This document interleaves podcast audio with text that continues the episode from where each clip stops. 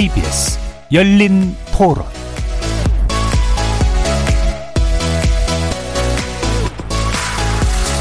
안녕하십니까. KBS 열린 토론 정준희입니다.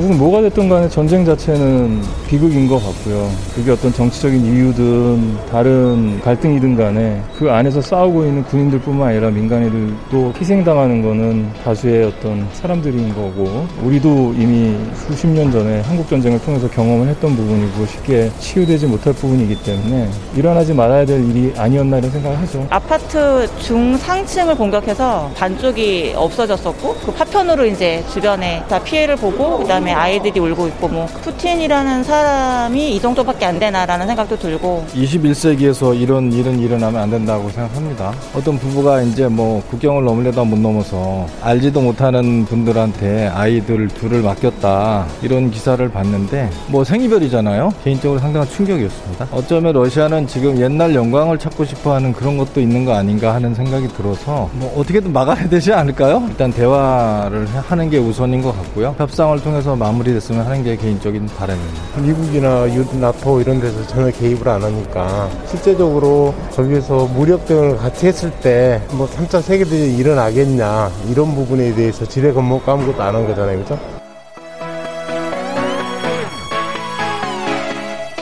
거리에서 만나본 시민들의 목소리 어떻게 들으셨습니까? 오늘 이야기 나눌 주제는 러시아의 우크라이나 침공 사태 장기화 여부입니다. 러시아가 우크라이나, 우크라이나를 전면 침공하는 사태가 벌어진 이후 속전속결이 되리라는 전망을 깨고 장기화 조짐이 나타나고 있습니다. 우크라이나 수도 키예프를 비롯한 주요 도시를 점령하려는 러시아군의 진격 움직임이 우크라 이나 측의 강한 저항에 막혔기 때문인데요.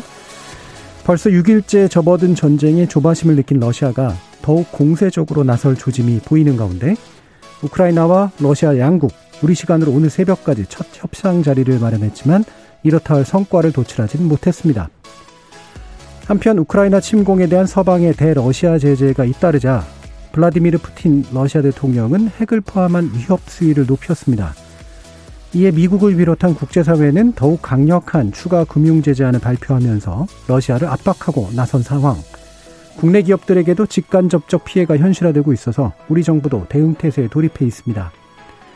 오늘 KBS 열린 토론에서는 세 분의 전문가와 함께 러시아의 우크라이나 침공 사태가 갖는 함의는 무엇이고 국제 질서와 경제에 어떤 영향을 미치게 될지 전망해 보는 시간 갖도록 하겠습니다. KBS 열린 토론은 여러분이 주인공입니다. 문자로 참여하실 분은 9730으로 의견 남겨주십시오. 단문은 50원, 장문은 100원의 정보 이용료가 붙습니다. KBS 모바일 콩 그리고 유튜브를 통해서도 무료로 참여하실 수 있고요. 또 이제 콩에서도 보이는 라디오로 만나실 수 있습니다. 시민 논객 여러분의 뜨거운 참여 기다리겠습니다. KBS 열린 토론 지금부터 출발합니다. 살아 있습니다. 토론이 살아 있습니다. 살아있는 토론, KBS 열린 토론. 토론은 라디오가 진짜입니다. 진짜 토론, KBS 열린 토론.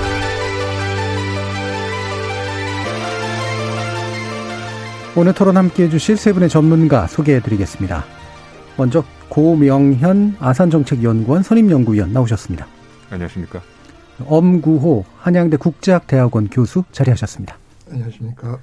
조영무 LG 경영연구원 연구위원 함께하셨습니다. 네, 안녕하십니까.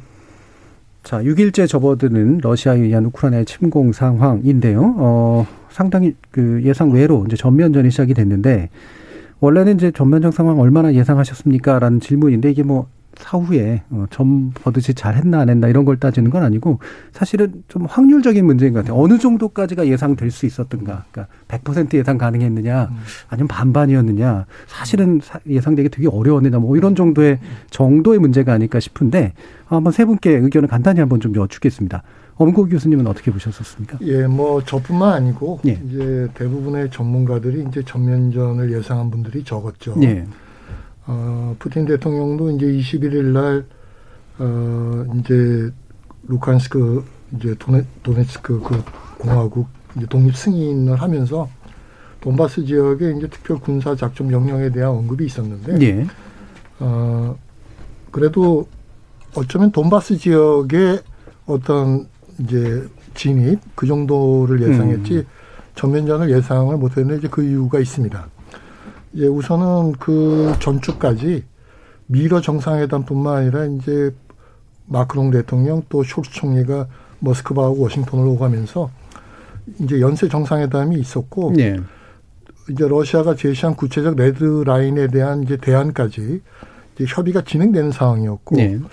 두 번째는 경제가 어려운 러시아가 뭐 스위프트 탈퇴라든지 노드 스트림 2 폐기 같은 그런 강력한 제재를 견디기 어려울 거다. 네. 이제 그런 거였고 세 번째는 역시 이제 최근에 나토나 이제 미국이 우크라이나에 대한 무기 지원을 많이 했고 우크라이나 자체가 인구가 4,300만이나 되는 적지 않은 나라이기 네. 때문에 러시아가 단시간 내에 정면전을 벌이기는 상당히 음. 무리할 거다. 이제 그런 예상이 많았기 때문에 네. 어, 대부분 전문가들이 정면전까지 예상은 못했던 것 같습니다. 예. 그뭐 말씀을 뭐 다 요약하지는 않겠고 생각해보면 이제 합리적으로 판단해 봤을 때 나타날 수 있는 현상은 분명히 아니었던 것 같다. 맞습니다. 이제 이런 말씀이기 때문에 그리고 그거를 촉발했던 기제가 뭐냐. 뭐 뒤에서 좀 더 말씀을 나누도록 하고요. 어, 고, 고명현 연구위원께서는 어떻게 보시고 계시나요? 네, 저도 마찬가지였습니다. 예. 사실 이 푸틴의 이번에 그 우크라이나 전격 침공은 전에 푸틴의 그 전략과 굉장히 상이한 예. 그런 모습이었습니다. 푸틴은 사실 이른바 하이브리드전 아니면 회색지대 전략이라고 해가지고 이른바 제한적인 무력을 사용하되 음. 동시에 외교전, 뭐 정보전, 심리전을 종합해가지고 어 이제 그 러시아의 전략적 목적을 달성하는 그런 전략을 뭐 2008년 뭐 오세티아 전쟁에서도 보여줬고 그루지아 그러니까 네. 조지아 대상으로 한 전쟁 그리고 제일 유명하게는 이제 2014년 크림반도 합병 때도 굉장히 거의 무혈 점령을 한 크림반도를요. 그렇게 한 모습을 보면서 사실 많은 사람들이 푸틴이 참 냉철하게 그 전략적 계산을 잘한다. 그리고 음. 러시아가 생각보다 보, 어, 보기보다 사실 국력이 약하거든요. 경제 규모만 보더라도 뭐 우리나라보다 그러니까 우리나라가 한 GDP가 국가 GDP가 한 1.6조 정도 되는데 이제 러시아는 1.5조 정도 됩니다. 예.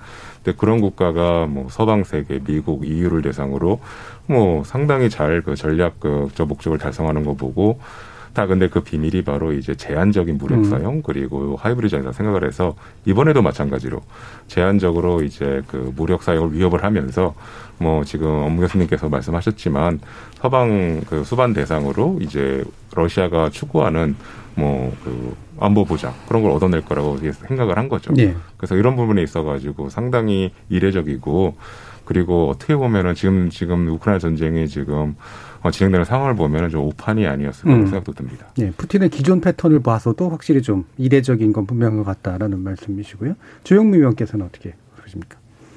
아까 intro에서도 나왔습니다만 이런 어떻게 보면은 굉장히 안타깝고 네. 비극적이고 인도적인 이슈에 대해서 뭐 가격 변수라던가 음. 경제적인 영향 같은 걸 말씀드리기가 상당히 조심스럽긴 네. 하지만 오늘 그래도 경제 쪽 관련해서 솔직한 view를 말씀드리는 게 도움이 될 것 같아서 네. 일단 일반적으로 이런 일이 있을 때 어, 경제 주체들이나 금융시장이 어떤 이벤트를 충분히 예상을 했는가 그렇지 못했는가를 잘 보여주는 게 사실은 금융 변수 움직임입니다. 네, 네.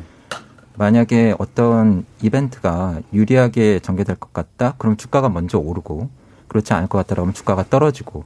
근데 사실 이번에 어, 우크라 침, 우크라이나 침공이 있고 나서 국제 금융 시장에서 주가가 빠지고 경제가 취약한 국가들 중심으로 해서 특히 러시아도 마찬가지지만 화폐 가치가 많이 떨어지고 네. 그리고 에너지 가격이 급등하고 이러한 모습을 보면 어, 금융 시장에 반영된 경제 주체들의 전망을 감안할 경우에 많이 예상되었던 이벤트가 분명히 아니다. 네, 네. 특히 저와 같은 일을 하는 어, 경제 분석가나 이코노미스트들도 어, 위험성이 높아지고 있었기 때문에 여러 가지 상황을 상정한 시나리오 분석을 했었지만 분명한 것은 가능성이 높은 시나리오 상황은 아니다. 네. 아니었다라고 말씀드릴 수 있을 것 같습니다. 예. 이것도 역시 또 경제가 또 가장 또 이 분야에서 합리적 판단을 네. 유도하는 사실 요소들이 있는 거기 때문에 그 분야에서 보더라도 분명히 예상하기는 어려운 그런 일들이었는데 그렇다면 왜 이렇게 됐을까? 아, 뭐 지금 여러 가지 얘기들이 나옵니다만 기존에도 이제 사실 그 전쟁 전에 저희가 전문가들 그때는 국제관계 전문가들 주로 모셔가지고 얘기를 했는데 그 당시에는 러시아가 느끼는 위협감에 대한 분석을 주로 좀 해주셨어요. 그러니까 아무래도 나토 동진 문제 네. 이거 가지고 어 거기에다가 이제 뭐 지금 또 나오는 얘기로는 푸틴의 이제 일종의 슬라브 제국주의적인 그런 면모라고 하는 게 어, 지금 결합이 된 상태로 이제 보이긴 하는데 어, 결정적으로 이제 뭔가 이렇게 트리거 요인은 뭐였을까 좀 궁금해지긴 합니다. 뭐 이것도 그 마음속을 들어가 보진 않아가지고 예상이 되기는 어렵습니다만 대략적으로 보신다면 엄 교수님 어떠세요? 예, 저도 이제 전면전이 일어나고 나서 제가 푸틴 대통령이 왜 그렇게 결정했을까 좀 예. 한번 곰곰이 생각을 해봤어요. 그래서 이제 우선은 첫 번째가 이번에 이제 푸틴 대통령이 이제 내건 목표가 나토 가입을 막겠다 네. 하는 거였는데 만약에 이제 지금 애초에 푸틴이 계획했던 것처럼 돈바스 지역만 점령하게 되면 음.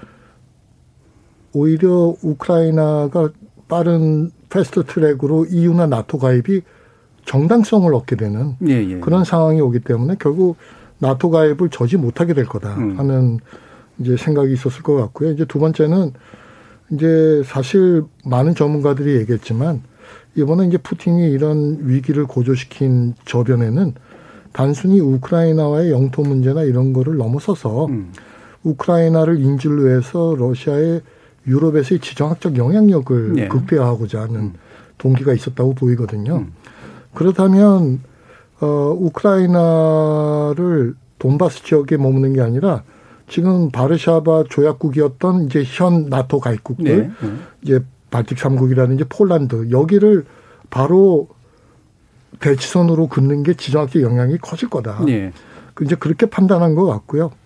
이제 세 번째는 역시 이제 미국이 인도 태평양 전략을 강화하고 있는데 이제 만약에 러시아가 유럽에서의 전장을 만든다면 음. 역시 또 자기도 인도 태평양 국가인 러시아가 미국의 압박을 줄이는데 그것이 도움이 될 거다. 그렇게 네. 판단한 것 같고 제가 생각하는 제일 결정적인 이유는요. 지금 사실은 어 러시아 내 민주화 요구가 상당히 강해졌습니다. 네네. 전국적으로 데모도 일어나고 네. 이제 2024년이 대선입니다. 그렇죠. 이제 헌법 개정까지 해서 이제 장기 집권을 노리는 푸틴 대통령 입장에서 이제 외부의 적을 만들고 음. 국민들의 애국심에 호소해서 뭔가 지지의 어떤 기반을 견고하게 만드는 예. 이제 그런 동기도 음. 있었다고 보입니다. 네네. 맨 마지막에 이제 또 하시니까 그 저 개전 직전에 아마 저기 전쟁을 찬성하는 여론이 69%가 70% 가까이 달했다. 뭐 이런 얘기도 좀 있었더라고요.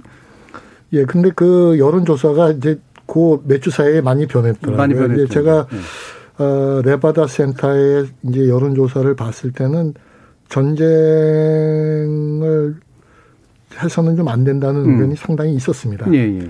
그런데 이제 역시 푸틴 대통령이 이제 소위 말하는 이제 우크라이나는 러시아의 역사다. 우리가 우크라이나를 탈나치화 시켜야 되는 네. 게 우리의 임무다. 음, 음.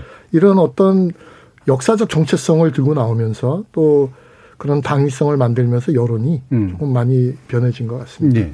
자, 관련해서 또 고명현 연구위원님 말씀 한번 더 들어보겠습니다. 네, 저도 전반적으로 음. 옹 교수님 말씀과 대체로 동의를 하고요. 그리고 이번에 근데 딱 이때 이 타이밍에 맞춰가지고 그 푸틴이 우크라이나를 침공을 해야 됐는지 그걸 저희가 뭐, 뭐 추정을 해보자면은 일단 그 푸틴이 지금 점점 우크라이나가 그 러시아의 소나기에서 좀 벗어나고 네. 어떻게 보면 영원히 러시아 영향권에서 탈피할 거라는 그런 두려움이 컸던 것 같습니다. 음. 사실 이거를 좀 생각해 보면은 2019년으로 이제 거슬러 올라갈 수가 있겠죠. 이제 그 볼로디미르 젤렌스키 지금 현 우크라이나 대통령이 그 우크라이나 국민의 72%의 지지로 당선됐거든요. 네. 근데 그 젤렌스키 대통령의 그 선거 플랫폼 자체가 친서방이었습니다. 그렇죠. 나토 네. 가입도 있었고 EU 가입도 있었고 그렇고 그때 아마 푸틴이 봤을 때는 이렇게 우크라이나 국민들이 이런 그 친서방 그런 그 성향을 하는 대통령을 지지하는 걸 보고 잘못했다가는 이제 네. 우크라이나가 점점 말하자면은 러시아 연합에서 탈피해서 영원히 수업할 수 없겠다 그런 생각을 했던 것 같고요. 근데 여기 또 다른 계기가 또 있었겠죠. 그게 바로 예, 트럼프 대통령이 이제 선거가 재선이 안 되고 네. 이제 반러 성향이 굉장히 강한 음. 이제 민주당의 그 미국 민주당의 바이든 대통령이 이제 선출이 된 거죠. 근데 바이든 대통령은 사실 2016년에 있었던 러시아 대선 개입에 대한 어떻게 보면 이제 제재라고 할 수 있는 이제 보복을 이제 단행하기 시작한 거죠. 그래서 그 러시아와 그리고 푸틴 대통령을 그 전방위적으로 압박하기 시작했습니다. 제재 사이버 부분에서도 공세적으로 나왔고 그리고 외교적으로도 러시아를 압박하는 그런 모습을 보였으니까 아마 푸틴 입장에서는 이제 그 우크라이나 내부 상황 그리고 이 그리고 점점 강력해지고 있는 그 미국과 유럽과의 공조 그리고 나토도 사실 트럼프 대통령 때는 트럼프가 사실 나토에서 굉장히 비판적이었기 때문에 나토 자체가 그렇게 위협적이지 않았었습니다. 네. 어떤 의미에 있어서. 근데 이제는 바이든 대통령과 유럽과 나토가 다 이제 협력도 강화되고 이제 결집하는 걸 보니까 푸틴 입장에서는 바로 이 시기가 마지막 순간 아닐까 그런 다급함이 좀 있었던 것 같습니다. 예. 그래서 무리수를 둔 거라고 저는 생각합니다. 예. 뭐두 분의 이제 의견이 뭐 대략적으로 이제 같은 궤에 있는 것으로 보이는데 이게 뭐 약간 추가적으로 제가 또 다시 옮겼으니까 좀 여쭈면 어 최근에 이제 유럽 쪽에서 나오는 반응 같은 것들을 보면 예전에 어 나치에 대해서 했던 뭐 어피즈먼트라고 그랬잖아요. 이렇게 왜 어, 실제로 제대로 억제하지를 못하고 그냥 방치해가지고 생긴 문제가 이번에도 재현됐다라고 보는 그런 시각도 있던데 유럽이나 미국이. 실제로 좀 그런 면이 있다고 판단하시나요? 그 아마 이제 38년 그 파리 협정인가요? 네. 그 체코에 이제 독일인들 많은 지역을 돈바스처럼 네. 이제 2차 대전을 막 대전 세계 대전을 막기 위해서 띄워줬는데 음. 이제 결국은 세계 대전으로 갔다. 네네. 네. 그러니까 지금 러시아의 야욕은 돈바스 지역에 머무는 게 아니고 음.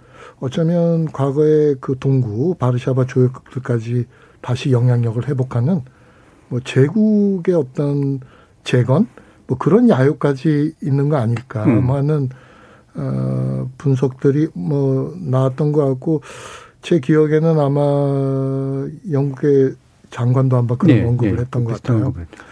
그래서 이제 서방이 아마 어, 푸틴의 야욕이 이제 그러리라고 예상하게 된 1년에 어, 이때까지 어떤 미국이나 유럽과의 어, 이제 10년간의 최근에 이제 어, 대립의 상황이 있었던 것 같고요. 어, 어쩌면 푸틴 대통령이 정말 그런 음. 어, 소련식 역사관을 어, 이번에 좀 음. 드러낸 거 네. 그런 면이 분명히 있다고 봅니다. 네네. 네. 그 국민 연설에서 깜짝 놀랄 저도 놀랐어요. 우크라이나 정부는 1917년 레닌 혁명 이후에 우리 러시아 볼셰비키들이 가서 세운 국가다. 네, 네. 그런 이건 완전 음. 과거 소련 엘리트들이나 할 만한 음. 얘기였거든요. 그래서 어쩌면 이번 우크라이나 전쟁은 러시아의 구국 추구라는 어떤 음. 합리적 계산보다는 어쩌면 그런 좀 역사적이고 이념적이고 음. 정체성에 기반한 그런 결정일 수도 있겠고 네. 만약에 그런 결정이라면 서구가 푸틴 대통령과 타협하기는 굉장히, 굉장히 어려울 가능성이 네. 있겠죠. 예. 아마 이 부분 저 2부에서 좀 더 구체적으로 얘기해 볼 수 있을 것 같고요. 어, 이제 지금 제재 문제로 들어가야 되긴 하는데 제재 문제 전에 아, 지금 전황에 대해서 간단하게 좀 다시 또 고 위원님께 여쭤볼 텐데 생각보다 이렇게 진격이 이제 빨리 되고 있는 건 아닌 상태잖아요. 지금 뭐 물론 굉장히 뒤에 보면은 어, 이제 핵렬이 또 들어오고 있다 모르긴 하던데 이게 일종의 전략 실패라고 보시나요? 러시아 쪽에서? 네, 그러니까 어떻게 보면은 러시아 측에서 이 침공 계획을 세웠을 때 음. 지나치게 낙관적으로 이거를 접근했던 것 네. 같습니다. 그러니까 자세히 보고 있으면은 이 러시아군의 그 구성을 보면은 그 처음, 처음 침공 시, 첫 단계 침공 시 보면은 이제 특수부대랑 공수부대 그리고 정밀 타격 무기 음. 정도로 음. 해가지고 이 군사 시설을 주로 이제 표적으로 삼아서 공격을 했고 그리고 빠른 진격, 그러니까 키예프 수도로 빠른 진격을 통해 가지고 이 젤렌스키 정부를 전복시키려는 그런 전략을 세웠던 것 같은데요. 일단 시간상 그 frame time frame으로 보면은 한 2, 3일 내에 네. 그 우크라이나 정도 사이즈의 나라를 이제 수도를 점령하겠다 이런 어떻게 보면 좀 야심찬 계획을 세웠던 것 같고요. 그리고 동시에 우크라이나 군의 역량을 좀 과소평가한 음. 것 같습니다. 아무래도 어 이제 중화기나 아니면은 뭐 어떻게 탱크 같은 이런 강력한 무기가 없다 보니까 이 러시아의 화력을 위협만 하면 쓰지 네. 않더라도 네. 그러면은 쉽게 말하면 무너질 거라 그런 음. 생각을 한 것 같은데 네, 우크라이나 같은 경우는 사실 2014년 크림 합병 때 있던 그런 오합 지조이 아니라 음. 지난 8년 동안 미국과 나토의 전격적인 지원을 해서 완전히 탈바꿈된 선진화된 음. 군대가 됐거든요. 그리고 그뿐만 아니라 이제 이 러시아와 우크라이나 공간의 그 어떻게 보면은 그 비대칭적인 그런 어떻게 보면 러시아군의 압도적인 화력 네. 우위를 잘 감안을 해가지고 애시당초부터 이제 그 러시아군을 시가전으로 끌어내려고 했습니다. 음, 그러니까 방어적인 장벽을 그렇죠. 친 거죠. 그렇게 네. 했는데 그러니까 이제 그러니까 러시아군이 처음부터 이제 소극적으로 나왔던 부분이 있고 음. 그랬다가 이제 우크라이나군의 강한 강한 저항에 걸리다 보니까 이제 많이 무너진 부분이 있고 또 제가 또 추정하기에는 이 나토와 미국이 사실 그 군, 그러니까 무력 차원에서 지원은 안 했지만 음. 그러니까 정보전 그리고 사이버전 네. 그리고 전자전에서 지금 러, 우크라이나군을 많이 도움을 주는 것 같습니다. 한마디로 네. 말해서 지금 상황은 러시아군은 지금 우크라이나군이 어딘지 모르는 것 같고 음. 반대로 우크라이나군은 러시아군이 어딘지 잘 알고 있는 것 같습니다. 음. 그래서 그이 방식으로 이제 전력 차이를 메꾸고 있는 것 같습니다. 네, 알겠습니다. 자, 그럼 이제 제재 문제로 들어가서 조영우 연구위원님께 여쭤볼 텐데 지금 스위프트 배제가 이제 진행되게 됐잖아요. 고강도 경제 제재가 이제 시작돼 있는 셈이고 여기에 대해서 막 금리 인상부터 해가지고 여러 가지 다양한 반응들이 나오는데 일단 이런 이제 스위프트라고 하는 게 왜 중요한 제재 수단인지에 대해서 좀 설명을 좀 부탁드리겠습니다. 그 생소하실 수 있는데 사실은 외국에 뭐 송금을 해보셨다든가 네. 또는 유학가 있는 자녀를 두신 분들은 이미 이 경험을 해보신 겁니다. 외국에 송금을 할 때 반드시 필요한 숫자들이 있죠. 가령 뭐 국가 코드, 네. 지역 코드, 은행 코드 이런 건데요. 이 코드가 사실은 스위프트 시스템인 겁니다. 그래서 어 한국말로는 국제은행 간 통신협회라고 부르는데 이게 결국은 전 세계 금융 거래 정보를 안전한 환경 하에서 은행 간에 할 수 있도록 맺어주는 네트워크인 거고요. 네. 그리고 실질적으로는 이러한 서비스를 제공하고 있는 비영리 조직을 부르는 이름이기도 네. 합니다. 네. 이 시스템을 통해서 사실은 앞서 말씀드린 환전이라던가 그리고 송금이라던가 그리고 물건을 수출하고 나서 그 대금을 회수하거나 물건을 수입해 오고 나서 그 대금을 지급하거나 이러한 것들이 모두 다 이루어지고 뭐 주식 관련된 자금, 채권 관련된 자금들의 투자 자금도 이 시스템을 통해서 움직이게 되거든요. 한마디로 이것이 없으면 제대로 된 금융 거래를 하기가 어려워지는데 다른 측면에서 보면 이 스위프트 시스템은 어, 미국이 가지고 있는 금융 패권의 상징이기도 합니다. 예, 예. 그, 그걸 상징적으로 보여주는 것이 이, 그, 시스템을 유지하는 그 본부가 전 세계 다섯 개가 음. 있는데 음. 그 중에 세 개가 미국에 있어요. 예. 나머지 두 개가 네덜란드와 스위스에 있는 정도고요. 그것도 최근에 생긴 겁니다. 그렇다 보니까 여기에서 배제되게 된다라고 한다면은 사실은 제대로 된 경제 활동 또는 외국으로부터의 자금 조달이라던가 투자 활동을 하기가 어려워지기 때문에 어, 이번 조치가 이루어지기 전부터 경제적으로 이루어질 수 있는 가장 강력한 제재 일종의 어, 금융 핵 옵션이라고 불려왔던 것도 그것 예. 때문입니다. 이게 그러면 이제 사람들이 보통 생각하기엔 스위프트에서 결정을 내리면 전면 중단되는 것으로 이렇게 생각을 하는데 네. 사실은 참여국들이 이제 또 중요한 문제잖아요. 네. 음. 그 부분도 좀 말씀 주시죠. 일단은 미국과 주요 유럽 국가들 음. 그리고 미국을 중심으로 한 그 동맹 국가들을 중심으로 해서 참여가 처음에 발표가 되었고요. 예. 가장 먼저 그 대상으로 지목이 되었던 것은 사실은 러시아의 중앙은행입니다. 음. 아, 러시아의 중앙은행이 현재 어, 환율 때문에 다소 금액의 차이가 좀 있게 발표되고는 있지만 6,200에서 6,400억 달러 정도의 외환 보유고를 가지고 네. 있는데 이러한 외환 보유고를 제대로 쓸 수 없도록 만드는 상황이 초래되게 됩니다. 왜냐하면 그 중에 약 3분의 2 정도가 어 이러한 달러라던가 또는 유로화와 같은 이런 스위프트 시스템에 의존하는 그러한 시스템에서 자금이 이루어지게 되는 네. 셈이고요. 그리고 이것을 제외를 한다고 하더라도 사실은 나머지 자금들이 어떤 식으로 있냐면 어 팔아야 현금화 시킬 수 있는 금이라던가 음. 또는 현금화를 시켜봤자 어 스위프트 시스템을 통하지 않고서는 또 다른 거래에서 제약을 받게 되는 중국의 채권 형태로 되어 아, 있거든요. 네. 그렇다 보니까는 러시아의 중앙은행이 이 제재 대상이 되면서 어, 실질적으로 쓸 수 있는 돈이 한 120억 달러밖에 음. 되지 않는다라고 하는 어, 분석이 예. 나오고 있어요. 예. 러시아의 경제 규모를 감안할 경우에 이 정도의 자금이라고 한다면 사실은 실질적으로 뭐 만기가 계속 돌아오는 외채라던가 또는 수입 대금의 결제를 할 때 어, 굉장한 어려움에 처할 수 있는 상황인 거죠. 예. 그리고 그것뿐만이 아니라 어, 이렇게 스위프트 시스템에서 배제되게 됨으로써 어, 당연히 우리나라 수출 기업들도 그런 상황입니다만 러시아에 물건을 수출하고 나면 그 대금을 제대로 회수할 수 있나라고 하는 걱정을 누구나 하게 되는 거죠. 네. 이러한 걱정이 생기는 순간부터 사실은 누구도 러시아에 제대로 된 물건을 팔려 하지 않을 가능성이 높아지는 거죠. 네. 네. 그렇게 되면은 사실은 러시아 국민들은 어, 특히 공산품 같은 것을 중심으로 해서 외국의 수입품에 많이 의존을 하고 있었는데 필요한 물품을 제때 조달하지 못하게 되는 상황이 발생을 하게 되고요. 또 이미 국제 신용평가사들이 러시아의 국가 신용 등급을 많이 떨어뜨리고 있는데 이렇게 됨으로써 이미 단기간에 러시아 루브라의 가치가 30% 음. 이상 폭락을 했습니다. 예. 그렇게 되면은 또 어떤 현상이 벌어지냐면은 물건이 부족해지기도 하지만 수입해오는 물건들의 가치가 가만히 있는데 갑자기 3, 40% 네. 올라가 버리는 거죠. 그렇게 되면은 사실은 러시아 안에서 굉장한 어려움을 겪을 수밖에 없다. 네. 그렇기 때문에 앞서 말씀드린 것처럼 어, 매우 강력한 경제 제재다라고 음. 불리고 있는 겁니다. 그렇죠. 돈을 왔다 갔다 못하게 하는 문제를 넘어서서 어, 신인도의 폭락이라든가 네. 루브르하의 폭락이라든가 이런 식의 연쇄적인 효과들이 이제 분명히 여기 나타난다. 네. 네. 그래서 굉장히 강한 제재인 건 맞다라는 말씀까지 들었는데요. 그럼 지금 이제 또 어제 그제 얘기 나왔던 것이 이게 또 우리나라에서 보도될 때는 이제 핵 단추를 거의 누를 상황인 음. 것처럼 보도가 좀 과하게 된 측면도 좀 있는 것 같은데 어, 전반적으로 이제 그 대응 수위를 높이는데 그 안에 이제 핵 옵션이 이제 들어가 있는 상태이기 때문에 이제 아마 이런 얘기들이 좀 되고 있는 것 같거든요. 관련해서 좀 설명 좀 부탁드리겠습니다. 네, 정확하게 말씀드리자면 예. 뭐 러시아가 지금 핵 정쟁을 준비하는 건 절대 아니고 예. 이제 그러니까 핵 태세를 강화하겠다 이 정도 음. 되고 이제 경계 순위를 좀 높이겠다 이렇게 보시면 될 것 같습니다. 음. 그리고 사실 이게 하루아침에 생긴 것도 아니고 그 러시아가 그 작년에 그 우크라이나 관련해 가지고 주위에서 이제 연합훈련을 그러니까 대규모 훈련을 실시했었잖아요. 네.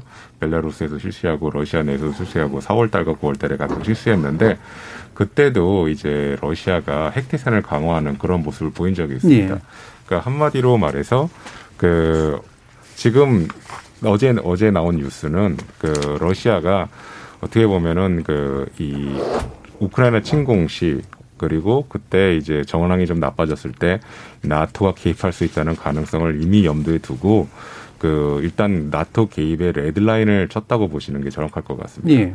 그러니까 한마디로 말해서 나 예, 이제 러시아가 전황이 불리, 그러니까 좀 자신들의 계획보다 좀 불리해지고 있으니까 어, 지금 예상되는 게 그 지금 우크라이나 그 시가지에 이제 대규모 활약전을 벌여가지고 이제 그렇게 되면은 당연스럽게도 그 우려스럽지만 그 민간인 피해가 커지는 거거든요. 근데 그렇게 되면은 이제 국제사회에서 우크라이나에 개입하라는 그런 압박이 있을 음. 수가 있는데 그 경우를 대비해 가지고 나토가 그리고 미국이 아예 그 우크라이나의 그 무력 그 개입을 차단하도록 그래서 이제 핵 사용을 한번 쓸 수가 있다는 그런 신호를 보내는 거죠. 예. 그래서 그 차원에서 이제 미국의 그 바이든 대통령이 이번에 그 러시아에서 나온 그런 그 이제 핵태세 강화 이런 뉴스는 우려할 게못 된다 하는 음. 거죠, 바로. 왜냐하면 미국과 나토는 지금 우크라이나의 그 이제 사태에 있어가지고 무력 개입을 생각이 전혀 없거든요. 바로 이 상황 때문에. 예. 핵 전쟁으로 확전될 수 있는 그렇죠. 상황 때문에. 그래서 어떻게 보면은 그렇게 우려할 부분은 아니라고 생각이 됩니다. 음. 다만 우리한테 주는 좀 강한 시사점이 하나 있는데 그 저희 전문가 사회에서는 이런 그 핵 위협을 어떻게 보면 전략적으로 사용하는 거를 여러 가지로 한번 이론적으로 생각한 적이 있습니다. 네. 특히 북한이 음. 한국에 대해서 그러니까 한반도에서 유사시 이제 뭐 급변 사태가 발생했을 때 그 한국과 그리고 북한 간에 어떻게 보면 무력 충돌이 생길 수가 있지 않습니까? 그때 이제 북한이 핵을 사용하는 게 아니라 핵을 어떻게 핵태세를 강화하겠다 음. 그런 식으로 경고를 보내가지고 미국이 한반도에 증원을 막는 그런 증원을 보내는 걸 막는 네. 그런 사용법이 있을 거라는 걸 이론적으로 생각한 적이 여러 번 있었는데 저희가 실제 지금 러시아가 지금 그런 옵션을 사용하고 있다는 걸 보고 음. 있습니다. 네. 그래서 그런 의미 있어 가지고 상당히 흥미롭습니다. 네, 그렇죠. 예, 핵을 자칫하면 핵전쟁으로 이제 바뀔 수가 있기 때문에 따라서 외부에 미국을 포함한 외부가 그 안으로 들어오지 않도록 막는 그렇죠. 그 장치로 네, 그러니까 있다. 핵의 선제 사용이 예. 절대 아니고 예. 그러니까 억지력 차원에서 경고라고 보시면 될 것 같습니다. 음. 확전을 막자 그런 예. 거겠죠. 알겠습니다. 근데 예, 제가 옹 교수님 조금 이제 한 가지는 보태야 되겠는데 예. 어 이제 바이든 대통령은 이제 좀 이제 대수롭지 않게 그렇게 음. 생각 뭐 국민들을 안심시키려고 하는 것 같아요. 근데 저희가 이제 최근에 러시아의 움직임이 좀 주목할 필요가 있는데요. 2020년에 이제 러시아가 처음으로 대통령령으로 핵 사용에 관한 기준의 대통령령을 발표했습니다. 네. 근데 그게 이제 그 우리가 좀 주의해서 봐야 되는 거는 과거에는 우리 핵무기라는 게 보통 핵 사용에 대한 대응책으로 이제 일종의 전략 핵이죠. 네. 그런 개념으로 많이 사용했는데 이번 그 대통령령을 보면 재래식 무기에 의한 러시아의 위협에도 핵무기를 사용할 수 있다. 어, 핵대 핵이 아닌. 음. 그렇습니다. 음. 게다가 이제 어떤 교리를 발표하냐면 오히려 전쟁이 확전되는 것을 막기 위해서 핵 위기를 고조시킨다. 음. 이제 영어로 escalate to de-escalate라고 하는데요. 예, 예, 예. 이제 그런 전략의 교리를 기본으로 하고 있습니다. 음. 그러니까 이번에 이제 푸틴 대통령이 핵 위협을 가한 것은 핵 태세에 관한 문제뿐만 아니라 음. 러시아의 이제 군사적인 기본 전략이 핵 사용을 포함하는 기본 전략을 갖고 네. 있다는 거고 어, 여기는 나토에 대한 개입에 대한 가이드라인뿐만 아니라 만약에 이번 전쟁에서 러시아가 궁지에 몰린다면 음. 러시아는 굉장히 극단적인 수단도 쓸 수 있다는 걸 미국에게 일종의 협상의 압박으로도 사용했다고 저는 음. 보는 거고요. 어, 뭐 바이든 대통령도 국민들에게는 그렇게 얘기했지만 아마 이번에 이제 전쟁에 참여를 하지 않고 참전하지 않고 나름 굉장히 이제 그 조심스러운 군사적 행동을 음. 하게 된 배경에 이런 러시아의 핵 전략이 뭐 영향을 예. 미쳤을 수도 있겠다 그렇게 생각합니다. 예. 그럼 이제 개입을 막는 것뿐만이 아니라 이제 전쟁이 확전되거나 어, 러시아에 대한 이제 위협이 좀 더 가시화되는 그런 상황까지도 포함한 개념이기 때문에 네. 그럼 이제 협상에도 이제 상당히 영향을 미친다. 그렇습니다. 이제 이건 네. 이런 말씀이잖아요. 협상은 굉장히 이제 러시아 유리한 방향으로 전쟁을 끝내는. 그렇죠. 예. 그럼 지금 이제 회담이 진행되고 있는 양상들은 또 어떻게 보고 계시나요? 지금 이제 그 벨라루스하고 우크라이나 국경에 있는 이제 고멜 음. 벨라루스의 두 번째 도시인데요. 뭐 두 차례나 장소 때문에 이제 우여곡절이 있었는데 이제 드디어 이제 협상이 됐습니다. 예. 어, 의제가 뭐 아직 다 밝혀져 있는 건 아니고요. 아마 의제 선정부터 갈등이 있었다고는 알려져 있고, 어, 우크라이나의 요구는 이제 즉각적인 휴전이고, 러시아군의 철수고요. 예. 러시아는 뭐 중립화 방안을 제시, 의제로 제시했다. 음. 그렇게 어, 알려져는 있습니다. 근데 결국은 이제 핵심 의제는 이제 나토 가입을 포함한 중립화 의제, 그 다음에 돈바스 문제에 대한 예. 향후 해결 방향, 그 다음에 이제 정전 조건, 이제 그 세 가지가 이제 핵심 음. 의제인데요. 저는 이번에도 이제 타협에 이르지 못했지만 좀 어려울 거다 하는 생각이 네. 있습니다. 왜냐하면 러시아는 지금 사실 생각보다 이 전쟁 상황이 조금 어려워지면서 음. 협상에 의해서 빠르게 좀 전쟁을 끝내려고 하는 음. 동기를 갖고 있고 우크라이나는 반대로 항전에 시간을 벌기 위해서 네. 좀 협상에 임하고 있는 또 모습이 있거든요. 음. 그래서 이제 다행히 또 이제 수일 내에 2차 협상을 하기로 합의는 했는데 어 현재로 그렇게 어 협상의 기대감이 그렇게 높지는 않겠다. 음. 그런 생각이 듭니다. 예. 오히려 이제 러시아는 빨리 끝내고 싶은데 아, 우크라이나는 시간을 벌고 싶은 그런 마음이 거꾸로 이제 또 작동을 하고 있다라고 이제 보셨는데 자, 2차 회담 이런 포함해서 그러면 실제로 장기화 가능성들까지 대한 판단을 한번 또 두 분께 여쭙겠습니다. 조영민 의원님 좀 말씀 주시죠. 우선 저는 뭐 여기 정치 외교 예. 지정학 예. 전문가분들이 계시니까 경제적인 측면에서 말씀드리는 게 좋을 음. 것 같고요. 예. 어, 러시아가 버틸 가능성에 대해서 좀 주목을 해봐야 음. 된다라고 음. 생각을 하는데 어, 앞서 말씀드린 다른 측면이 아니라 경제적인 측면에서 보면 저는 러시아가 버티려고 할 가능성 그리고 그럴 체력이 예전에 비해서 상당히 길러졌다라고 음. 어, 보고 있고요. 그 이유는 어, 사실은 경제를 보는 사람들 입장에서는 이런 이야기도 합니다. 그 코로나가 터지고 나서 시간 지나면서 국제 유가가 초기에 급락했다가 많이 올랐는데 국제 유가가 이렇게 많이 오르지 않았으면 러시아가 어쩌면 우크라이나를 침공하지 않았을 수도 있다. 음. 예. 왜냐하면 국제 유가가 올라가면서 수출품의 중요 부분을 차지하는 뭐 석유, 천연가스 가격이 오르면서 외환 보유고 사정, 음. 그리고 경상수지 사정, 그리고 이런 자금 사정 이런 것들이 상당히 좋아졌고 그것이 사실은 이번 사태의 네. 중요한 배경이 된 걸로 보고 있거든요. 그리고 제가 지금 이러한 국제 에너지 가격을 말씀을 드리긴 했지만 그럼 또 다른 측면에서는 어떠냐? 사실은 러시아의 주된 수출품이 여전히 이러한 에너지 어 자원 쪽인 건 분명한데 과거 2010년대 초중반과 비교를 해보면 그 비중이 많이 낮아졌습니다. 음. 그러니까 2010년대 초중반에는 이러한 에너지의 수출품 비중이 한 6, 70% 정도였다고 한다면 사실은 지금은 40 내지 50% 정도로 낮아졌거든요. 음. 그러니까 그래서 설령 서방 국가들이 이런 에너지 수출 쪽을 막는다고 하더라도 그 여력이 또 좀 생긴 예. 거죠. 그리고 또 다른 측면은 앞서 제가 스위프트 국제자금 결제망에 대해서 말씀을 드렸는데 러시아가 앞서서 사실은 쓰라린 경험을 했거든요. 2014년에 크리미아 반도 그 병합 과정에서 미국을 중심으로 금융 제재가 들어왔었고요. 그 과정에서 자금 쪽이 막히면서 러시아 기업들이 매우 어려움을 겪었거든요. 그러면서 그 이후 한 어, 수년간에 걸쳐서 이러한 미국 중심의 국제 금융망에서 벗어나려고 하는 노력을 많이 해왔습니다. 그렇다 보니까 앞서 외채 말씀도 드렸는데 그 외채 측면에서 보면 사실은 미국은 이미 2014년 이후에 러시아의 국채를 사면서 러시아 쪽에 돈을 대지 않고 있었고요. 네. 그리고 2019년 이후부터는 러시아조차도 달러로 표시된 채권을 발행하지 않았어요. 음. 달러로 자금을 빌려오지 않았고요.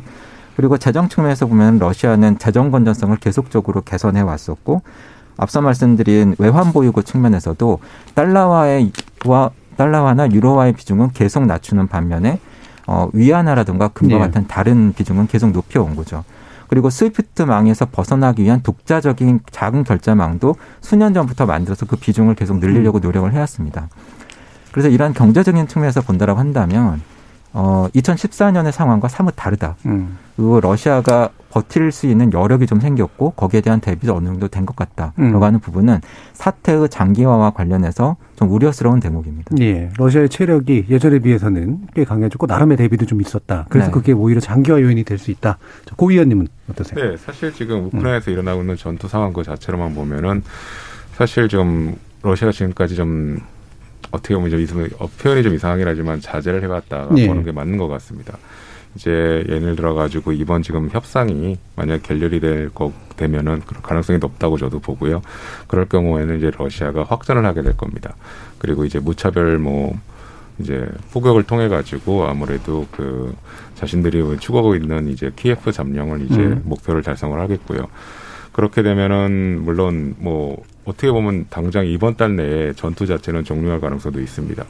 근데 이제 문제는 그때부터 시작이 되는 거죠. 그러니까 우크라이나 정부는 이런 상황을 예전부터 이제 예견을 하고 2019년부터 사실 그 시민군 저항군을 음. 조직하기 시작했습니다. 관련된 법도 통과를 시켰고요. 그리고 지금도 예비군이 많이 활약되고 예. 활약하고 있는 걸 보고 있으면은 이제 그 우크라이나에서의 전투는 그러니까 옛날 2003년에 미국이 이라크 친 거가 유사한 거죠. 음. 전투 자체는 한 달 만에 끝나지만 그거 관련된 이제 뭐 여러 가지 반란과 저항은 네. 이제 오래 가는 거죠. 실질적인 점령 경쟁이 그렇죠. 지체되는. 예, 그게 음. 지체되는 음. 그런 부분이 있어서 그런 부분에서 장기화가 될 거고 음.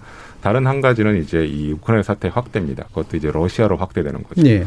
그러니까 지금 현상을 보고 있으면은 아까 ông 교수님도 말씀을 하셨지만 푸틴의 그 지지 기반이 국내 지지 기반이 그렇게 튼튼한 건 아닙니다. 음. 그러니까 코로나 사태 관련해 가지고 2020년 4월에 그 여론조사가 있었는데 그때 그 레바다 센터 그 거의 지금 러시아 유일한 독립적인 여론기관이라고 여론조사 기관이라고 예. 볼 수가 있는데 그때 그 푸틴 관련된 지지도 조사 역대 조사 중에서 가장 낮은 지지를 기록한 적이 있습니다. 음. 59% 음. 2010년 4월에요.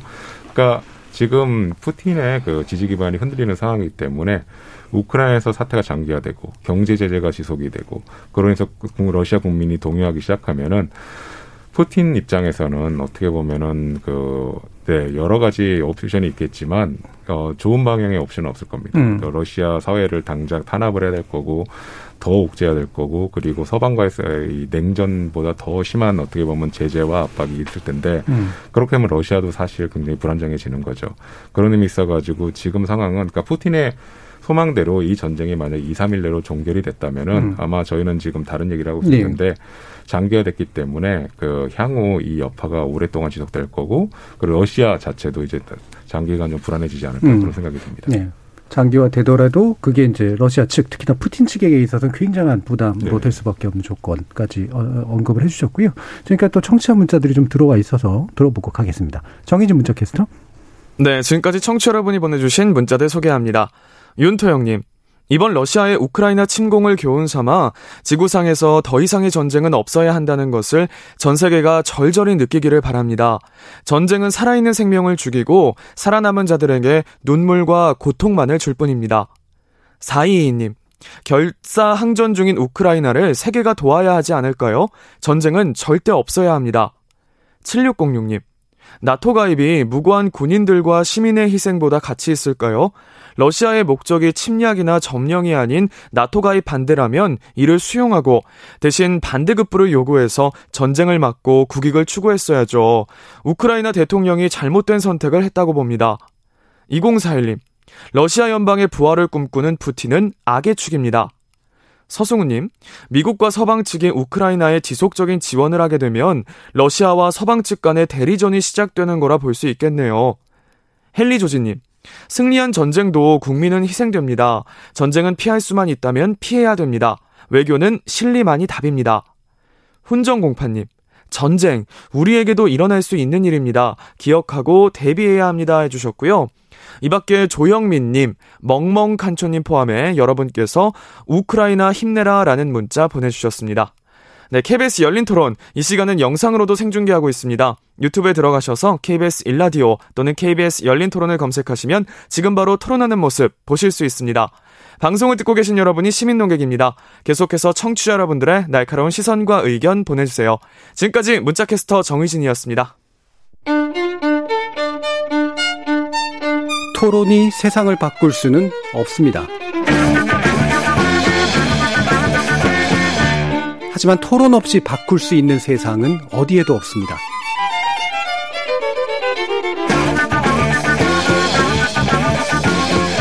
세상의 선한 변화를 갈망하는 당신.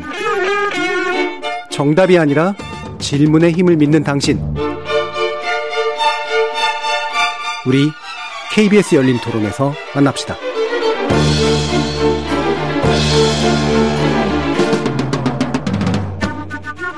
KBS 열린 토론 러시아 우크라이나 침공 사태 장기화 여부를 둘러싸고 엄구호 한양대 국제학대학원 교수 조영모 LG 경영연구원 연구위원 고명현 아산정책연구원 선임연구위원 이렇게 세 분의 전문가와 함께 하고 있습니다.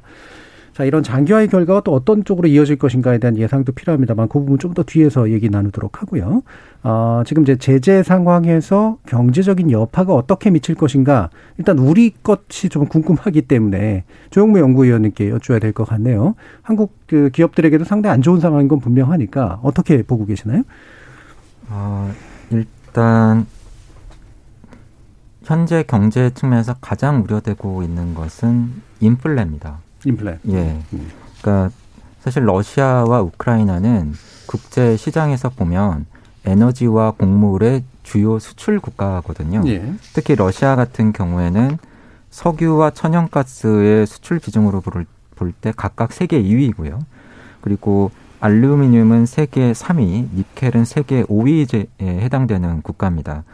그런데 러시아에 대한 앞서 말씀드렸던 그런 제재 때문에 수입을 제대로 하기도 어려워지고 러시아 입장에서 수출도 제대로 하기 어려워질 것으로 예상됨에 따라서 음. 국제 유가가 이미 급등을 하고 있고요. 3대 석유 가격이 모두 다 지금 90불대 후반, 100불 가까이 육박을 할 정도로 올라가고 있습니다. 우려스러운 점은 뭐냐면 이러한 사태가 터지기 이전에 이미 전 세계 경제는 인플레라고 하는 굉장히 그렇죠. 부담스러운 상황에 직면하고 있었다라고 네. 하는 점이고요. 특히 미국 같은 경우에는 소비자 물가 상승률이 가장 최근 데이터 기준으로 7%대. 네. 그리고 물가가 상당히 낮은 편이라고 하는 우리나라조차도 최근 물가 상승률이 3% 후반에 달합니다. 단기적으로는 이러한 물가 상승률이 더더욱 높아질 가능성이 있는데 여기서 저희가 주목해야 되는 부분은 사실은 중앙은행들입니다. 네. 일반적으로 이렇게 물가가 많이 올라가게 되면 물가를 관리해야 되는 중앙은행들은 금리를 올려서 그렇죠. 물가를 잡으려고 하거든요. 그런데 이렇게 음, 에너지 가격 또는 자원 가격 중심으로 물가가 오르게 되면 문제는 뭐냐면은 중앙은행들이 금리를 올리더라도 그 효과가 잘 안 나타난다는 거예요. 네. 반면에 그 부작용은 크게 나타날 수 있습니다. 왜냐하면 음. 대출 금리가 올라가면서 가계의 소비나 기업들의 투자가 위축되기 때문이죠. 예. 그렇게 되면은 최종적으로 나타날 수 있는 결과는 인플레가 나타나는데 여기에 대응해서 중앙은행들이 통화 긴축, 금리 인상을 하는데 인플레는 잘 안 잡히면서 음. 경기는 더 죽는. 그렇죠. 거기다가 이미 지난해 하반기부터 저희가 경험하고 있던 글로벌 생산 차질, 글로벌 공급망의 병목 현상은 더 심화될 음. 가능성이 있는 거죠. 그래서 이 두 가지를 결합을 해보면 최근에 많이 들어보셨을 텐데 이것이 바로 경기 침체 속의 물가 급등을 의미하는 스태그플레이션이거든요. 예. 그래서 이 스태그플레이션에 대한 부담이 지금 음. 점점 점점 다가오고 있다. 그래서 어 저와 같은 일을 하는 사람들 사이에서 최근에 그 의견이 좀 분분한데 이미 스태그플레이션 상황이냐 아니냐. 예. 어떤 사람은 이미 스태그플레이션이다. 어떤 사람은 아직은 아니다. 근데 제가 분명히 말씀드릴 수 있는 건 뭐냐면 스태그플레이션 상황에 점점 가까워지고 있다. 음. 그 압력은 점점 높아지고 있다라고 하는 부분을 말씀을 드려야 될 것 같고요. 조금 더 미시적으로 보면 우리나라 기업들인데 우리나라의 교육 측면에서 보면 지금 그 상대국인 러시아는 우리의 10대 교육국에 들어갑니다. 정확하게는 10이고요. 지난해 같은 경우에는 우리 수출의 1.6% 수입의 2.8%를 차지를 했었거든요. 앞서 말씀드렸던 것처럼 어 이렇게 스위프트망에서 러시아가 배제가 되게 되면 당장 이미 수출품을 보내놓은 우리 기업들도 있을 거고요. 수출을 네. 하려던 기업들도 있겠고 그렇게 되면은 이 수출을 해야 되나 말아야 되나 이 우려가 해소되지 않으면 그렇죠. 사실은 러시아와의 교육이 끊길 수 있고 그 비중이 높았던 수출 기업들 같은 경우에는 심각한 영업 차질 내지는 도산의 위험에 몰릴 가능성도 있는 거죠. 음. 그러한 면에서 우리 기업들이 여기에 어떻게 대응을 하는가, 특히 정책 당국이 여기에 대해서 어떻게 대응하는가가 어, 올해 상반기 우리 경기 흐름에 매우 중요한 변수가 예. 될수 있을 걸로 봅니다. 그러니까 기본적으로 이제 극동 쪽에 있는 우리의 입장에서 보면 유럽에 일가 가지고 우리까지 뭐 이런 식의 생각할 수 있지만 네. 실제로 또 보편적인 가치로 보면은 당연히 제재에 동참하는 게 타당하고 또 동맹 문제도 있고 그래서 상당히 복잡한 산술이 되는데 당장 또 주한 러시아 대사의 반응도 이제 그와 같은 모습들을 이제 보이잖아요. 관련해서 고명 위원님 좀 의견 좀 주시죠. 네, 당장 그 러시아 대사가 이제 한국 이 이제 제재에 동참하는 예. 모습을 보이려니까 그럼 러시아도 당연히 그럼 한국에 대해서 제재하겠다 그런 어뭐 그뭐 그 뭐 발표를 했는데 사실 지금 러시아가 그 지금 제재를 가하고 러시아의 제재를 가하고 있는 유럽 국가에 대해서도 지금 보복 제재를 하고 예. 있거든요. 예. 대표적으로 유럽 국가가 이제 러시아 그 국적의 항공기가 이제 자국 그 영공을 통과 못하도록 하니까 음. 마찬가지로 이제 러시아도 이제 유럽 항공기가 러시아 영공을 통과 못하게 음. 해가지고 지금 엄청난 뭐 상상하실 수 있겠지만 음. 러시아 영공이 유럽 웬만한 그렇죠. 국가 영공보다 예. 훨씬 크니까요. 그러니까 그런 부분이 있고 그러니까 그렇다면 우리나라도 말하자면 피해가 좀 있을 수 있는데 음. 현재로서는 우리의 그 대러 제재 참여 차원이 굉장히 상당히 낮습니다. 어떻게 보면은 주로 미국의 수출 통제 관련해 가지고 우리가 동참한다로 보시면 될 것 같고 그리고 미국의 수출 통제가 사실상 그, 그 어떻게 보면 미국의 그 그러니까 우리 국가 차원에서 되는 게 아니라 미국이 정부가 기관이 우리 기업을 대상으로 어떻게 보면 규정을 적용한다 보시기 때문에 그렇게 적극적인 제재는 아닙니다. 음. 근데도 불구하고 이제 러시아 대사가 이 한국의 그 제재 가능성을 보고 대러 제재 가능성을 보고 이제 위협을 한 거는 아무로 향후에 있을 수 있는 이제 남북러 협력 사업에 러시아가 네. 협력을 안 하겠다 이렇게 위협을 한 거죠. 근데 그게 사실 요, 어, 대북 제재 때문에 이런 협력 사업이 상당히 어렵다고 보는 게 맞을 것 같습니다. 그렇죠. 사실 현실성이 별로 없는 거고 음. 그리고 그나마 우리 문재인 정부에서 좀 투자라고 노력을 했던 부분이 이제 철도 연결이었는데 네. 그것도 사실 대북 제재에 막혀 있는 상황이었고요. 근데 그런 걸 생각을 해보면은 그 러시아 대사가 지금 위협한 그 뭐 남북러 협력 사업에서 러시아가 발을 빼겠다 이거는 음. 실질적인 우리한테 장장 피해는 없을 음. 거라고 예상이 됩니다. 다만 이제 사태가 장기화되고 어, 우크라이나 사태가 그리고 대러 제재가 그 오랫동안 유지가 되면은 그때는 이제 에너지 수급 문제에서도 당연히 문제가 생길 음. 거고 그리고 이 그리고 이제 우리의 그 또 용이찮게 어떻게 예견치 않게 그 이 러시아와의 관계는 나쁘지만 북한과 관계가 좋아졌을 때 네. 우리가 이제 대북 협력상을 못 하게 되는 그런 음. 상황이 벌어질 수 있을 것 같습니다. 예. 뭐 가만 그 부분이 또 이제 문재인 정부에게 있어서 되게 아킬레스건이라고 생각해서 내민 그 메시지 네. 좀 있는 것 같은데 엄고 교수님 보시기에 이게 우리가 어떤 식의 메시지로 응대를 하면서 이제 딱 처리를 해나갔어야 된다고 보세요? 예, 이제 그 제가 그 우리 경제 파장에 대해서 예. 우리 언론에서 조금 다루지 않는데 음. 제가 조금 걱정하는 부분만 하나 말씀드리고 예. 얘기를 하겠습니다. 지금 사실은 이제 러시아가 요번에 이제 서방 제재를 당하면서 러시아도 지금 대응 제재를 준비하고 있습니다. 네. 음. 이제 그 대응 제재 아마 주요 내용은 유럽에 대한 에너지 공급 차단, 또 지금 이제 러시아가 국제 시장에서 큰 비중을 차지하고 있는 뭐 반도체에 들어가는 뭐 니켈이나 뭐 여러 가지 그런 비철 금속 부분, 또 곡물, 또 이제 비료에 관련된 성분들, 음. 이제 이런 것들을 이제 counter sanction을 할 가능성이 대응 제재를 할 가능성이 있기 때문에 어쩌면 수출을 위주로 하는 한국에게 어쩌면 그 supply chain에서 공급망 확보해서 네. 엄청난 부담을 줄 가능성이 있다는 것도 음, 음. 우리가 좀 어, 고려는 해야 된다는 음, 거고요. 그렇겠죠. 지금 이제 쿠릭 주한 러시아 대사가 이제 제, 우리 제재 참여에 대해서 좀 음. 어, 서운한 마음을 얘기한 것 같아요. 그런데 이제 뭐 저는 기본적으로 지금 이제 국제사회가 제재에 참여하고 있고 또 아마 일각에서는 이제 우리 국제사회의 대, 제재 참여가 좀 소극적이었다. 예.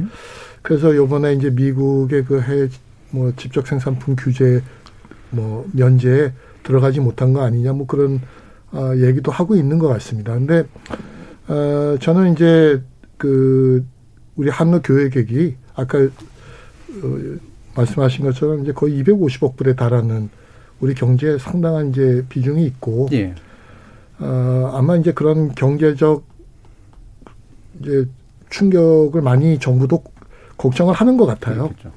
어, 그렇지만 이제 어, 좀 현명하게 우리 경제에 대한 좀 파장은 줄이면서도 국제사회에서 조금 제재는 연대하는 음. 그런 모습을 보이는 제재 기술에 관해서 네네. 논의가 많이 필요하다고 보고요. 그러기 위해서는 역시 좀, 어, 정치인 제재 또는 입국 금지나 이런 상징적 제재를 좀 많이 하고 예. 경제 파장을 좀 줄이는 제재는 조금 소극적으로 하는 음. 그런 좀 제재 기술도 생각해 봐야 된다고 봅니다. 예. 이게 만약에 아 유엔에서 그 안보리에서 이제 결정을 딱 내려가지고 제재를 가하는 방식 북한에 대해서 하듯이 이런 거면은 상대적으로 쉬울 텐데 이게 이제 독자적으로 결정해서 하는 것처럼 또 해야 되는 그런 상황들이 벌어지기 때문에 또 외교상의 어려움도 좀 있긴 있을 거 아니에요. 어, 이게 뭐 사실은 러시아가 이제 스스로 이사국인, 상임이사국인 상태에서 그런 제재가 될 일은 굉장히 어려울 테고 어느 정도까지가 max, max로 좀 보세요? 고 연구위원. 그러니까 어떤 max라면은 그 제재를 가할 수 있는 압박의 수위가 더 커지는 정도가 어느 정도까지까? 저희 제, 어, 제 생각에는 지금 지금 국제사회는 러시아에 있어가지고 최대 압박 카드를 꺼냈다고 지금 생각이 됩니다. 네. 그러니까 더 이상 간다 그러면 음. 사실 어, 뭐, SWIFT, 저, 저희가 상금 생각했던 게 이제 SWIFT 제재 정도가 이제 어떻게 보면 음. 최대치, 그러니까 maximalist라고 음. 생각을 했는데, 그걸 진짜 하고 있고, 음. 그 다음에 더 간다면 이제 에너지 제재가 있을 텐데, 그러니까 이란과의 사례와 비슷하게 그 2012년 뭐 16년 사이에 이란에 대해서 이제 에너지 수입을 금지하는 그런 제재 조치를 내리지 않았습니까? 예. 그러니까 유사한 방식으로 그 러시아의 에너지 수입을 금지할 수가 있을 텐데 문제는 지금 조 의원님께서도 말씀하셨지만 전 세계 경제가 그렇게 지금 토대가 좀 탄탄하지가 않고 인플레 위협에 직면한 상황에서 에너지 제재까지 간다 예. 그러면 사실 그때는 반대로 그 이 유럽과 이제 사연자층인 유럽, 미국 그리고 한국, 일본이 도리어 피해를 보는 그런 상황이 될 수가 있기 때문에 그거 있어서도 이제 미국 정부는 상당히 지금 소극적으로 나가고 있는 걸로 같습니다. 그래서 네. 현 상황이 어떻게 보면은 그 지속이 되면은 러시아의 그 지금 느끼고 있는 그 여러 가지 고통이라고 그럴까요? 계속 누적이 될 테니까 그러니까 당장의 그 피해는 어떻게 보면은 뭐 연구위원 어, 조영 위원님께서 말씀하셨겠지만 어 러시아 감당할 수 있을지언정 이게 장기화되면 당연히 러시아 경제는 굉장히 그 돌이킬 수 없는 피해를 보게 됩니다. 그걸 음. 아마 지금 서방 측은 노리는 것 같습니다. 예.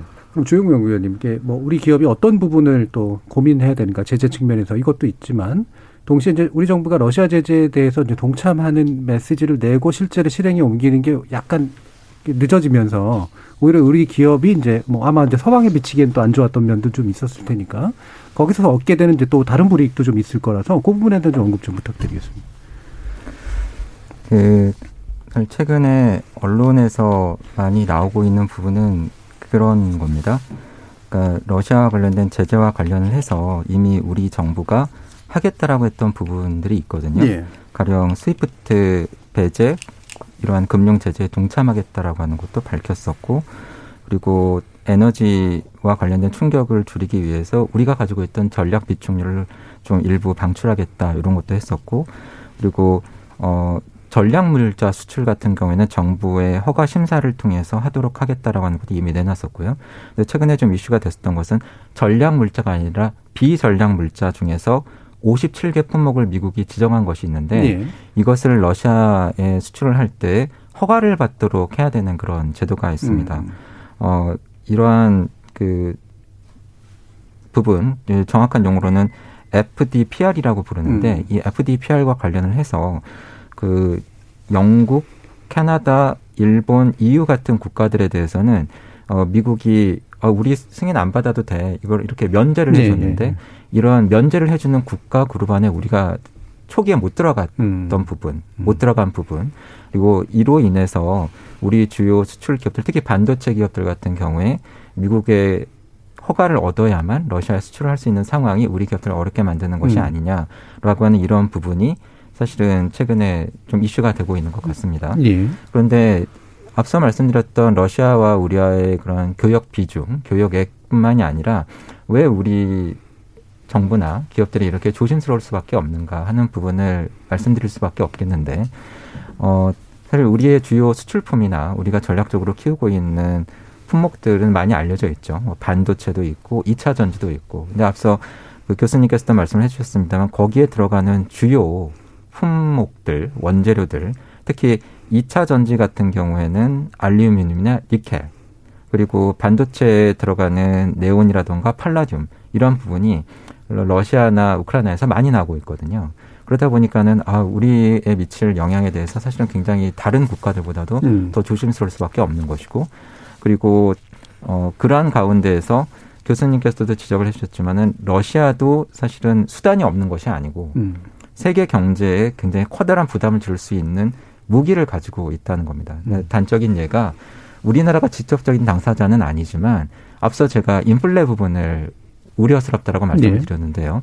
조금 더 구체화해서 말씀을 드리면 사실은 유럽발 에너지 가격에서 시작되는 인플레가 사실 가장 걱정되는 부분입니다. 음. 지목을 한다라고 한다면 사실은 독일이에요. 독일 같은 경우에는 어 지금 러시아로부터 공급받는 천연가스에 대한 의존도가 상당히 높은데 그 특징이 있습니다. 이 천연가스를 에너지원으로 쓰는 국가들이 사실 아시아에도 많이 있거든요. 예. 근데 아시아 국가들은 보면은 미국이나 카타르, 호주 같은 다른 나라들로부터 수입 비중이 높고 계약을 10년 장기 계약으로 맺어놨는데 독일 같은 경우에는 러시아로부터 직접 이렇게 파이프로 받고 예. 있고 예. 거기다가 계약이 단기 계약이 많습니다. 음. 그러다 보니까는 러시아가 독일의 아킬레스건을 알고 있는 거고 만약에 이러한 부분이 제재의 수단 내지는 무기로 활용된다라고 한다면은 독일부터 시작해서 유럽의 에너지 가격이 오르고 글로벌 인플레가 심화되는 부분을 소리할 수 있다라고 하는 것을 러시아도 알고 있는 거죠. 예. 이것을 사실은 서방 국가들도 알고 있다라고 저는 생각을 합니다. 앞서 질문에서 제가 스위프트 제재에 대해서 말씀을 드렸지만 사실은 그 제재를 잘 들여다 보면은요. 아직도 확정되지 않은 부분들이 많고 음. 애매한 부분들이 많습니다. 러시아 중앙은행에 대해서는 제가 제재가 결정됐다고 말씀을 드렸는데 나머지 러시아의 시중 은행들, 음. 민간 은행들에 대해서는 어느 은행을 제재를 할 것인지 하는 리스트가 아직도 아직은, 확정되지 네. 않았습니다. 그것이 뭐 1주, 2주 안에 확정돼서 발표가 되겠지만 왜 여기에 대해서 이렇게 미적거리는가? 서방 국가들조차도 음. 그것은 앞서 말씀드린 것처럼 러시아 역시 그런 무기를 가지고 있기 때문이다. 그리고 그러한 상황은 경제가 수출에 많이 의존을 하고 있고 우리의 주요한 수출품의 원재료가 러시아에 많이 의존을 하고 있는 우리로서도 어쩔 수 없는 부분이다라는 예. 부분을 예, 말씀을 드려야 될것 예. 같습니다. 바로 이제 요 요게 이제 우리 결론 나오면서 이제 내면서 좀 필요한 논의의 영역인 것 같은데 아 일단 이제 우리도 좀 대선 시기다 보니까 각자가 이제 이걸 또 되게 진영적으로 활용을 하는 그런 경향이 있잖아요. 교훈도 되게 좀 서로 다른 방식으로 이제 막 끌어오고 그러니까 한미 동맹이 중요하다부터 해서 뭐 아마 북한은 핵은 포기하지 않을 것이다라는 얘기라든가 또는 이제 다시 한편으로는 다 같이 이제 그 러시아에 대해서 굉장히 목소리를 높이면서도 실제로 유럽도 그렇게만 할 수 없는 그런 상태에 있는 것을 약간 현실적으로 약간 무시하는 그런 측면도 좀 있는 것 같고 이 이런 뭔가 보편적 가치라고 하는 것과 현실성이라는 관점에서 우리가 현재 사태를 어떻게 좀 받아들여서 해결해 내야 되는가 이건 참 어려운 질문이긴 합니다만 엄 교수님께 먼저 좀 여쭙겠습니다.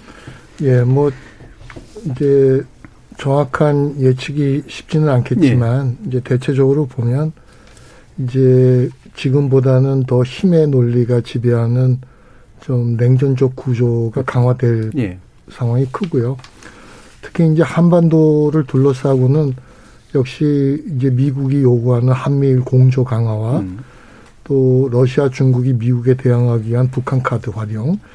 쉽게 얘기하면 이제 남북러, 아, 저 북중러 한미일이라는 신냉전 구조가 음. 좀 강화될 가능성이 또렷해질 가능성이 커진 거죠. 예. 그래서 이제 제가 이제 말씀드리고 싶은 거는 이런 이제 냉전적인 상황, 특히 우크라이나도 그렇지만 한국도 그런 지정학 단층 강대국에 섞여 있는 국가인데 음. 이제 이런 국가들이 이제 이런 어목한 냉전 구조에서 외교의 균형점을 어떻게 찾을 것인가 하는 문제는 사실 굉장히 어려운 문제입니다. 네. 그래서 제가 강조하고 싶은 것은 우선 어 각 이제 진영이 앞으로 어떠어떤 외교를 하겠다 음. 하는 내용이 주, 이제 중요하겠지만 그보다 더 중요한 거는 향후에 우리의 외교 역량을 어떻게 키우고 음. 우리가 합리적인 정책을 계속 이끌고 나갈 거냐 하는 역량의 문제도 굉장히 네. 중요해진 거거든요. 그래서 음.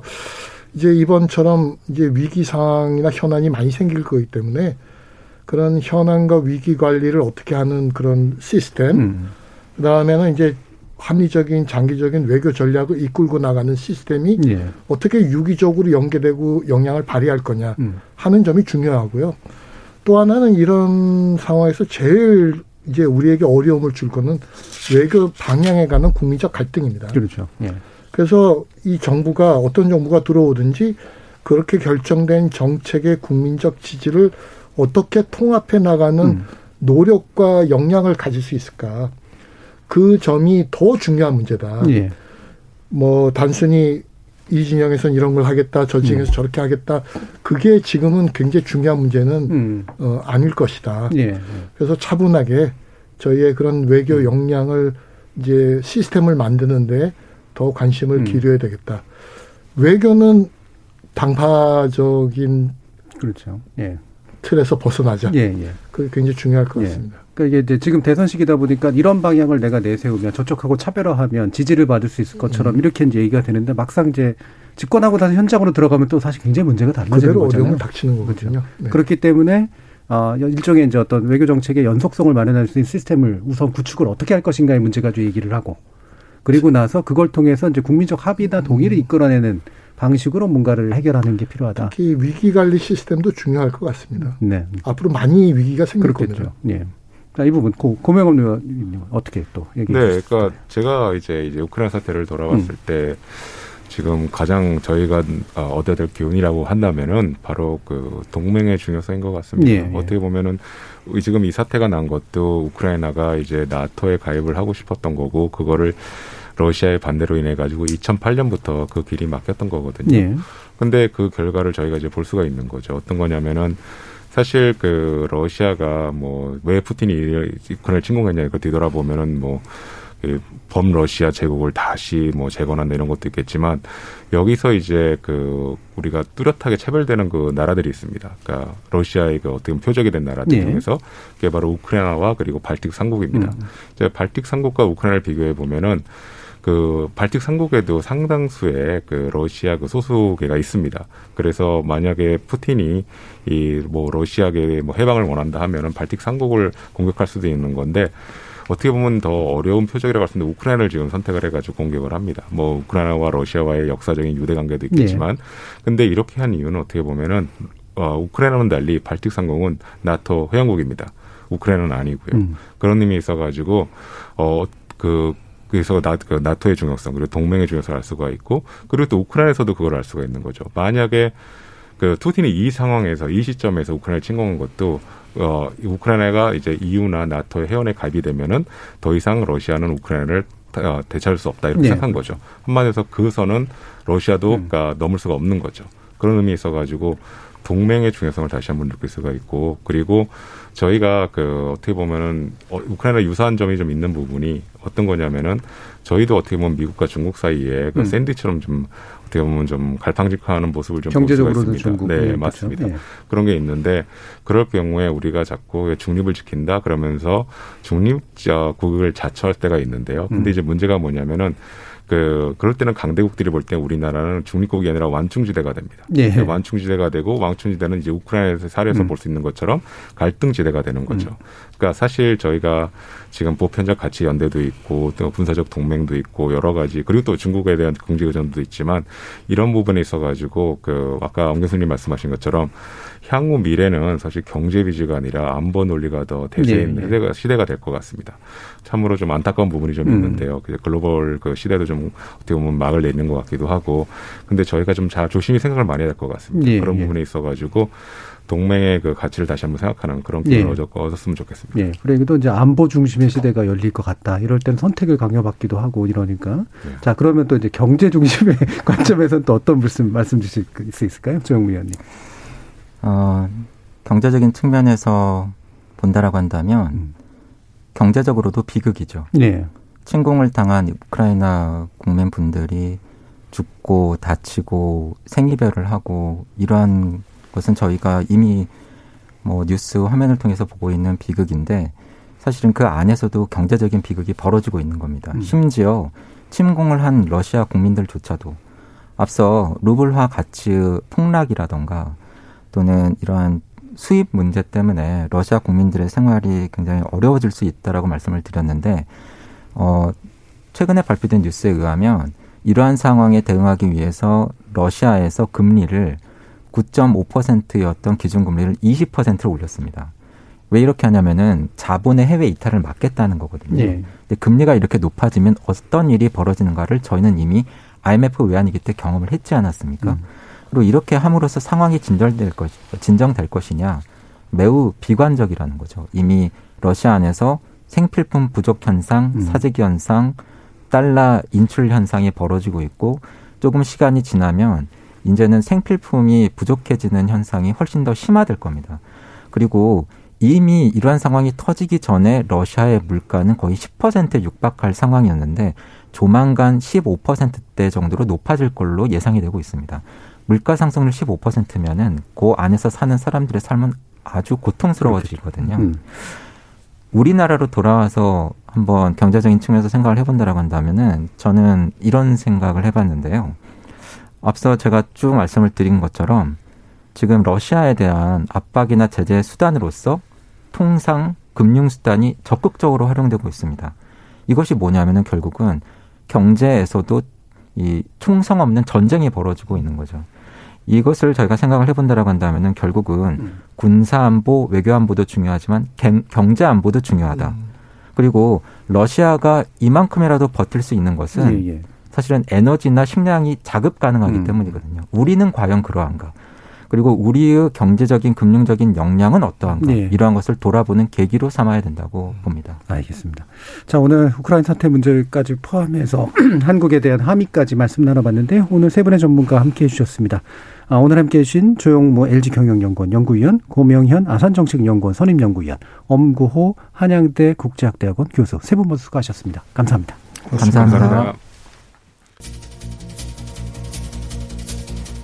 러시아의 우크라이나 침공은 국제 질서의 변동 양상을 보여주는 뚜렷한 징후이기도 하지만 특정 정치 권력의 국내 정치 혹은 심지어 자기 정치의 필요성이 국제가 무력 충돌로 이어지는 비극을 보여주고 있기도 합니다.